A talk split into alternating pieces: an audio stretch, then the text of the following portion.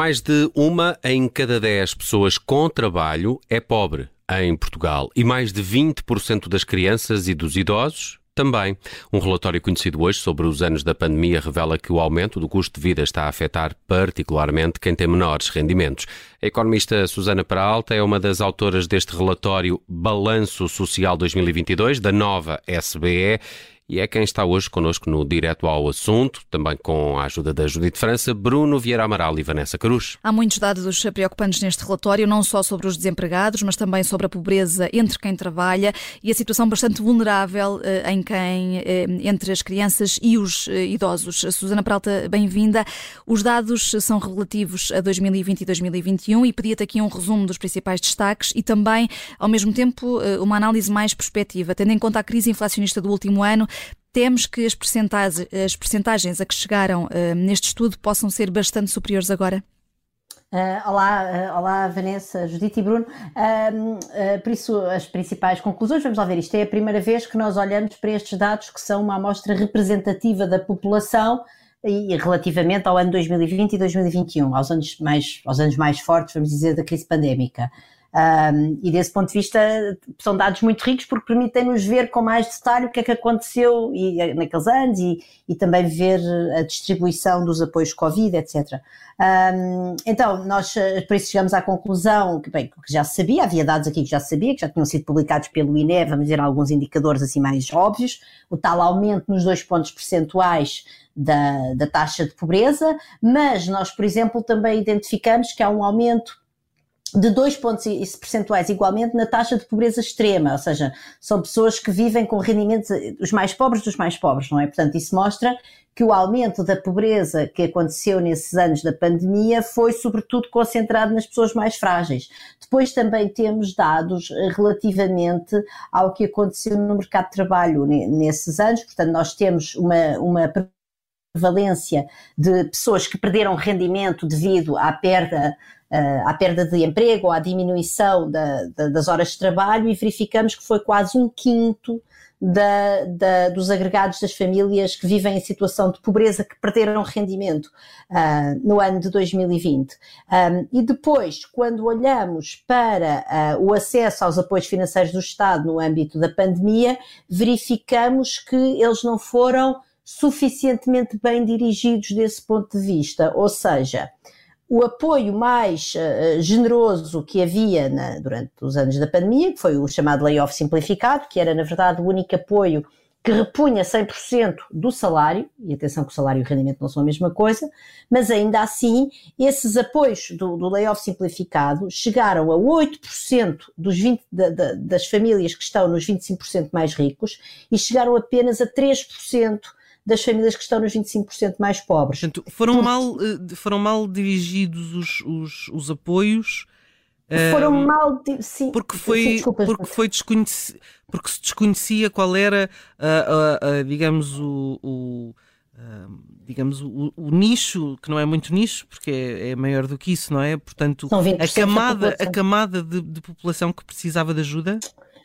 eu julgo que houve uma grande preocupação em desenhar este apoio, que de resto foi comum a muitos países europeus, dentro do mesmo espírito, que era de facto o apoio do layoff simplificado, que era um apoio que, pela sua natureza, ou seja, era um, era um apoio que protegia as pessoas que tinham vínculos estáveis com o mercado de trabalho, tinham vínculos contratuais estáveis, porque repara, as empresas estavam proibidas de despedir pessoas mas não estavam proibidas de se desfazer, eh, entre aspas, eh, peço desculpa pelo termo, não se fala assim de pessoas, mas enfim, de, de descontinuarem. De des, não, e de descontinuarem, ah. por exemplo, trabalhadores que estavam a recibos verdes Eventuais. ou de não uhum. renovarem contratos temporários. Portanto, foi um, um, apoio que acabou por ir parar, em grande maioria, ao bolso das pessoas que têm contratos permanentes e estáveis com as empresas, que também são as pessoas mais ricas, que certamente não são as mais pobres. Portanto, foi o próprio desenho do apoio. Depois, o que é que nós vemos? Nós vemos que o apoio de trabalhadores por conta própria, que lá está, inclui os recibos verdes, esse uh, chega a 4,5% das famílias das 25% mais pobres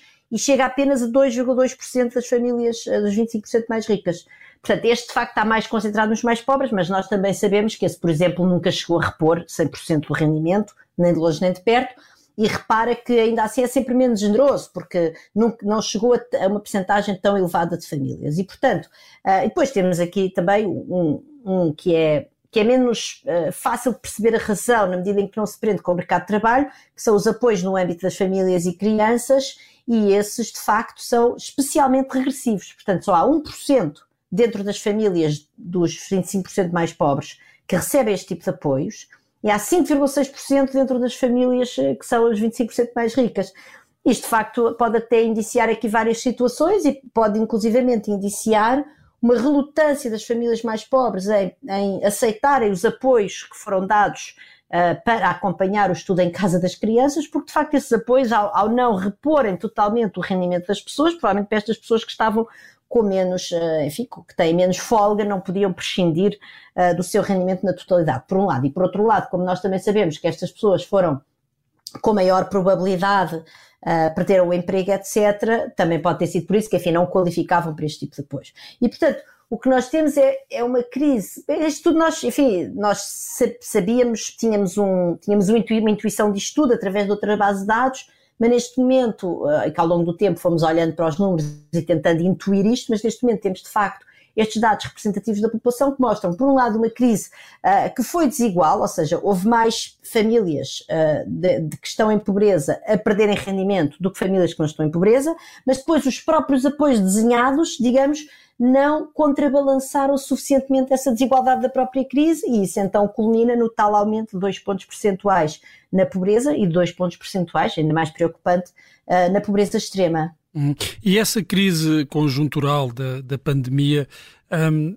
pode tornar-se, os efeitos podem tornar-se estruturais. Eh, o Banco Alimentar e a DEC têm alertado para os pedidos de ajuda eh, cada vez maiores da, da classe média e o relatório permite concluir isso também, que eh, até aqui quem estava incluído na classe média está a resvalar, por assim dizer, para a pobreza?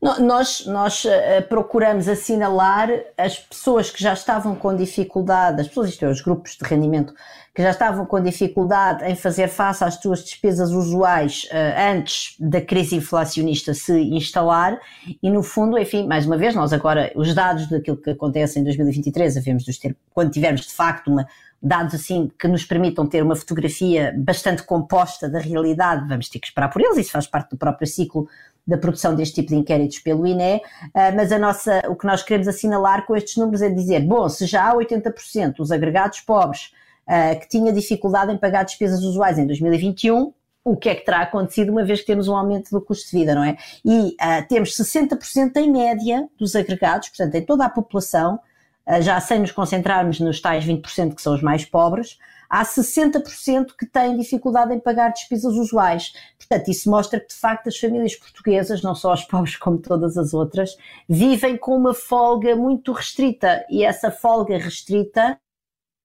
quer dizer que as pessoas não têm uma almofada para hum. acomodar o aumento do custo de vida que e... está a verificar agora, embora, deixa-me só dizer isto porque sim, é importante, ou seja, repara, a economia está a crescer, não é? Portanto, de facto, nós só quando tivermos dados, este, este tipo de dados representativos da população, é que vamos poder perceber exatamente o que é que está a acontecer, porque este, nós não sabemos ainda se este crescimento económico que nós estamos a ter e que até está a superar as expectativas, a, a onde é que ele está a chegar, não é? A que partes da população? Será que está a chegar aos mais pobres? Será que está a chegar aos do meio? Será que está a chegar aos mais ricos? E isso vai aqui, obviamente, eh, enfim, vai compor esta história e o futuro depois nos dará os dados para, para estudar essa, essa realidade. Diz, desculpa. Sim, eu queria perguntar se o, números dessa magnitude, como, como indicaste, 60% da população com dificuldade para fazer face a essas despesas uh, habituais, se isso não, não indicia também que uh, o problema já não se pode resolver só com transferências sociais, com transferências do Estado para, para as famílias, porque estamos a falar de, de, uma, de uma fatia muito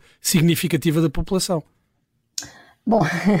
eu julgo que os problemas da nossa economia não se resolvem apenas com transferências sociais, como é evidente. Agora também me parece, uh, e aliás hoje foi interessante porque quando nós fizemos a nossa apresentação pública estava a Natália Nunes do Gabinete de Apoio ao Sobreendividado da DECO, que recordou um facto muito importante, que é para cada apoio, para, ela falou da tarifa social da água e da tarifa social de internet e de mais uma série de apoios e, e agora do novo complemento ao abono de família para as famílias mais pobres, etc. Cada um deles tem regras de acesso diferentes. E, e essa falta de uma certa visão estrutural, não é? que permita a uma família que está em situação de vulnerabilidade, através de dois ou critérios simples, saber exatamente a que é que tem acesso e a que é que não tem acesso. Esta, esta abordagem um bocadinho casuística uh, dos apoios acaba por por uh, limitar as capacidades destas famílias de libertarem, digamos, espaço mental e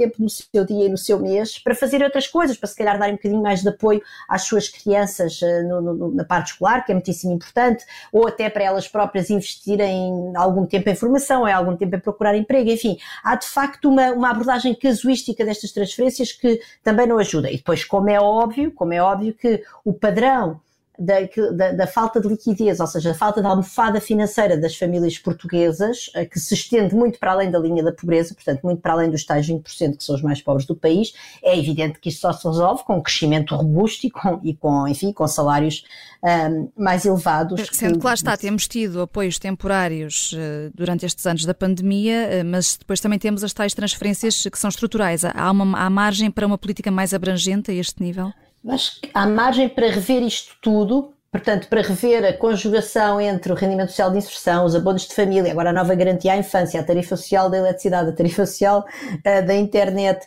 uh, os, os apoios à habitação, às rendas e assim que, enfim, agora há uns novos, mas quer dizer que nós mostramos aqui no relatório que são de facto bastante diminutos no cômputo geral dos apoios às famílias, há margem para ter uma visão mais holística disto e mais uh, uh, guiada por dados, ou seja, isto que nós aqui, que estes dados agora vêm revelar desta uh, falta de, de, falta de progressividade, não lhes quero chamar regressivas às transferências do tempo da pandemia, mas quer dizer que objetivamente a transferência que custou mais dinheiro ao Orçamento de Estado e que chegou a mais pessoas, que foi uh, o layoff simplificado, pela própria desenho da, da, da, transferência, estava a chegar a mais pessoas que menos, precis, que menos precisavam de apoio, não quer dizer que não fosse uma boa política repor o salário dessas pessoas. Atenção, longe de mim dizer isso, era muito importante naquela altura dar segurança também às pessoas com salários elevados e médios e tal. Agora, o que não se podia era era, era descurar a outra parte do mercado de trabalho, que era a parte que estava menos protegida, e portanto, provavelmente, nós tínhamos que ter tido depois para os, as pessoas que tinham, por exemplo, recibos verdes, semelhantes às do layoff, também com 100% de reposição do rendimento e tal, e isso obviamente uh, não aconteceu. E, portanto, de facto, há, há aqui uma necessidade de, de uma abordagem mais, uh, mais uh, estrutural, mais coordenada umas transferências com as outras e mais olhar para os dados e perceber se isto está ou não está direcionalmente correto, hum. eu diria. E, e, agora, olhando para os últimos dados que temos de uma inflação muito elevada, um, e taxas de juro, enfim, sabemos qual é o caldo em que estamos metidos. Uh, e olhando para estes dados, uh,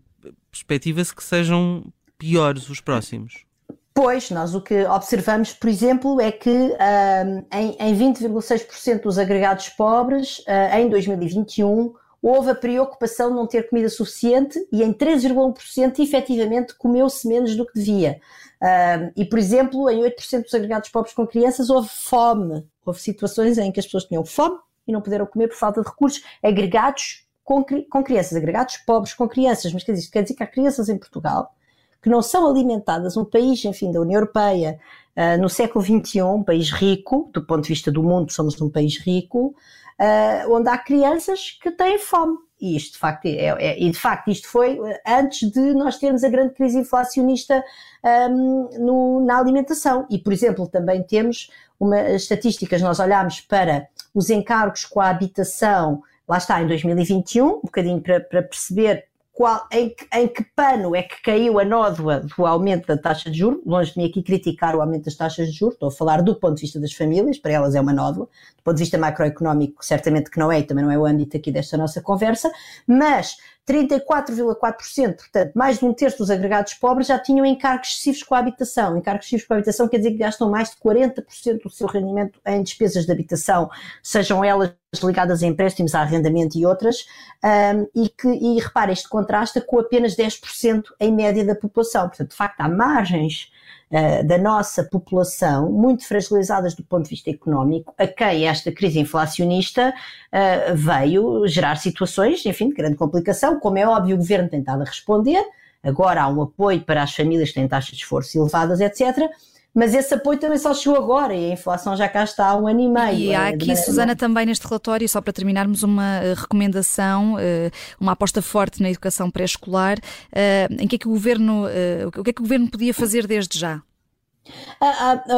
a, parte da, da educação pré-escolar é muito interessante porque nós mostramos que não só não há ainda uma cobertura universal das creches e do pré-escolar, o que é um problema, é um problema do ponto de vista do, da construção das competências das crianças na mais tenra idade, que é aquilo que a investigação mostra, é o momento onde as competências devem ser construídas, mas depois também uh, as crianças que vão à creche e ao pré-escolar, que frequentam a creche e o pré-escolar, são, uh, são as crianças, enfim, em média, as crianças das famílias mais ricas. Portanto, há mais, há mais crianças a frequentar o pré-escolar oriundas de famílias mais ricas do que de famílias mais pobres. E isso é exatamente o contrário do que devia acontecer. Ou seja, uma vez que não há para todos, que fossem os mais pobres que lá vão, porque a investigação que mostra é que essas crianças são as que têm mais dificuldade em adquirir essas competências em casa e, portanto, têm mais a ganhar com estas estruturas formais de cuidado e de, e de uh, educação. Ora, um, Ora, o que, o que acontece é que nós temos promessas do governo, temos a promessa das creches gratuitas universais, que é uma boa promessa, mas também já temos há vários anos a promessa do pré-escolar universal e neste momento nós não temos uma cobertura uh, assegurada. E portanto aqui a pergunta que se coloca é, está bem, o governo quer dar creches gratuitas a toda a gente, isso é bom, mas quando é que vai conseguir implementar essa política, uma vez que também no pré-escolar tem alguma dificuldade em implementar cabalmente, e esta é uma política essencial, ou seja, a, a, a, cuidar da pequena infância e assegurar que as crianças oriundas de meios socioeconómicos mais fragilizados têm a sua formação inicial robusta é de facto uma das principais políticas que assegura a igualdade de oportunidades e a construção de competências que são importantes para o crescimento do país, eh, enfim, a médio prazo. Sim, são eh, muitas, eh, importantes e preocupantes as preocupações e os dados deste relatório, o Balanço Social 2022 da nova SBE. Susana Pralta é uma das autoras. Obrigada, Susana Pralta. Susana Pralta, economista e também comentadora no programa Fora do Baralho.